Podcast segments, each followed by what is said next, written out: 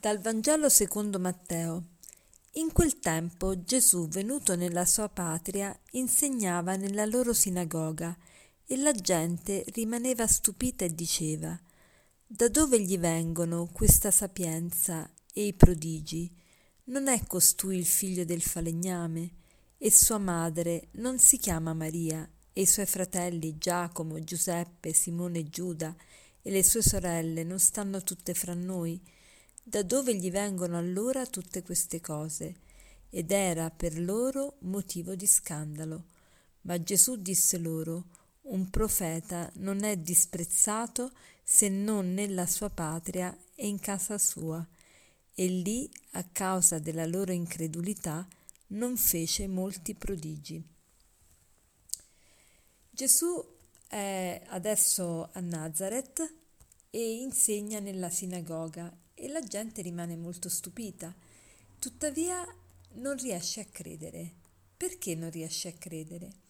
Perché è albergata da pregiudizio, da gelosia, da invidia, da orgoglio e tutte queste passioni ci impediscono di conoscere la verità. Ed ecco che allora inizia a dire: Ma non è costui il figlio del falegname? E sua madre non si chiama Maria e i suoi fratelli Giacomo, Giuseppe, Simone e Giuda. Ecco, quando leggiamo queste frasi ci fanno un po' problema perché noi abbiamo sempre saputo che Gesù è l'unico figlio, il figlio di Maria e che non ha fratelli, non ha sorelle e qui vediamo che invece vengono citati addirittura i nomi dei fratelli e delle sorelle. Allora, come lo spieghiamo?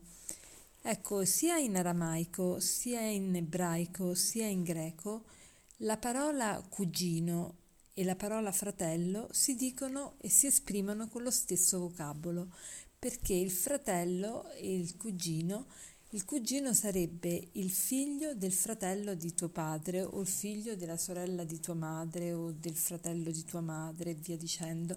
Quindi eh, eh, praticamente invece di dire il figlio del fratello si dice direttamente il fratello. Ecco perché noi sembrerebbe che Gesù abbia avuto dei fratelli e delle sorelle, ma non sono da intendersi come li intendiamo noi oggi. E quindi è come se qui ci fosse scritto i suoi cugini non sono Giacomo, Giuseppe, Simone e Giuda. E tuttavia, ritornando all'argomento di prima, Ecco, vediamo che molto spesso anche noi non riusciamo a comprendere la verità di tante situazioni perché per, per le famose passioni dell'orgoglio, della gelosia, dell'invidia e soprattutto queste passioni generano in noi un pregiudizio. E che cos'è il pregiudizio? Il pregiudizio è quella lente di ingrandimento, quella chiave di lettura che ci fa vedere le cose in maniera distorta. Il pregiudizio è un giudizio previo dato gratuitamente in base appunto al sentimento di orgoglio, al sentimento di gelosia e di invidia. Quando noi siamo convinti di qualunque cosa, motivati appunto dall'orgoglio, Ogni cosa che l'altro dice o l'altro fa è una conferma di quello che già noi pensiamo.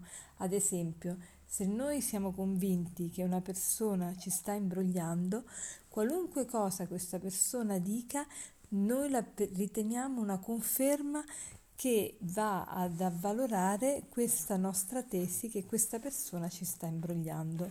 Oppure se pensiamo che una persona eh, bugiarda, eh, qualunque cosa dica questa persona noi la consideriamo come una bugia e vediamo, ah, ecco, questa è una prova, vedi? E ci autoconvinciamo e continuiamo a giudicare quella persona in base al pregiudizio che abbiamo avuto. Allora oggi il Signore vuole liberarci però da questi pregiudizi perché? Perché perché inquinano le nostre relazioni. Pensiamo a quante nostre relazioni sbagliate, a quante nostre relazioni ehm, disfunzionali, ehm, malate, eh, possiamo porre rimedio se eh, appunto rettifichiamo il nostro giudizio. e vorrei, mh, ass- mh, vorrei consigliarvi, visto che oggi è il, il famoso perdono d'Assisi, ossia il 2 agosto è stato concesso a San Francesco d'Assisi dal Papa Onorio III il eh, privilegio di eh, poter ottenere la, la, l'indulgenza plenaria, ossia eh, qualora uno morisse eh, oggi o domani o quando è insomma, eh, mh, potrebbe andare direttamente in paradiso eh, pur avendo magari sulla coscienza azioni non tanto buone, purché ehm, eh, confessato e comunicato e mh, mm, ovviamente con le disposizioni interiori eh, di desiderio di, eh, di bene e di distacco dal peccato e ecco che questa persona al, potrebbe ottenere appunto eh, la remissione non solo della colpa che viene sempre perdonata in ogni confessione, ma anche la remissione del, della, della, pena dovuta al peccato che si è fatto. E, ehm, quindi vi consiglio di fare questo perdono d'Assisi eh, ossia di eh, visitare la vostra parrocchia oppure una chiesa francescana e di recitare le preghiere per il Papa, il Padre nostro, Ave Maria e Gloria al Padre, ascoltare la Santa Messa, partecipare all'Eucaristia e fare una confessione otto giorni prima del 2, però ormai non, non, ci sono gli otto giorni prima, o otto giorni dopo il 2 agosto. Fino al 10 agosto avete tempo per confessarvi e in, guadagnare questa indulgenza plenaria. E, e questo può essere un'occasione per ehm, rimediare anche al pregiudizio e avere eh, la grazia di, de, da parte del Signore per poter vincere i tanti pregiudizi che, che stanno inquinando le nostre relazioni.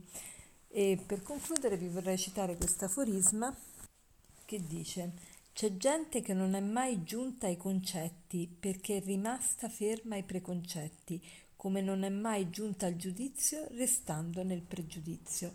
Buona giornata.